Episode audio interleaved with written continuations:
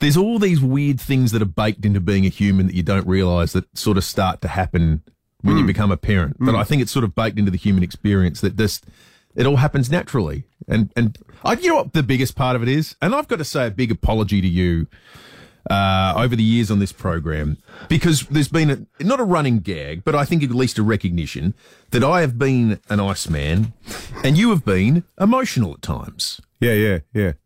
Fatherhood stuffs that up royally. Yeah, it does, doesn't it? I, I don't know. I'm terrified of what happens the first time we have a sad story on this program from now on. I don't know what's going to happen, David. I've got a reputation to uphold. Your pheromones have been reprogrammed. Is It's- it pheromones? I don't know what it is. It's the wuss gene, but it's been activated. Yeah. I, I don't. I, I, think particularly too having a daughter that's something to your brain as a male. I, yeah, I think so. I can remember crying on the way home from the hospital after Soph was born in Sydney. We've had more tears in our household in two weeks than we've we've had in uh, twenty years. It's funny, isn't it? oh, it's just bizarre. The thing that got me was Soph was born at the RPA in Camperdown in the inner west of Sydney, and I was driving home. And two things I remember that, about that drive: one was hearing the song "Learning to Fly" by the Foo Fighters. Yes. really upset me. Well, not not upset love that me, song. but it made me feel really emotional. Yeah. And then I saw this group of girls standing on the side of the road outside the Annandale Hotel. It all looked like they were 19. And I was just looking at them because it was like really late on a Saturday, like two o'clock in the morning. And I thought, oh, yeah, I'm going to have to deal with all that. Like, the, hey, Dad, I want to go to a party. I want Yeah. to go to a pub. And thinking, mm, okay, You, off you go. Go and become an adult. But, oh, yeah, it does, it does get to you. And, uh, but all, all's going well, though. all's going well. Yeah, I think I did three nappy changes this morning before coming in. So that was a You are certain, that was a, kidding. that was a very different build up to the the morning.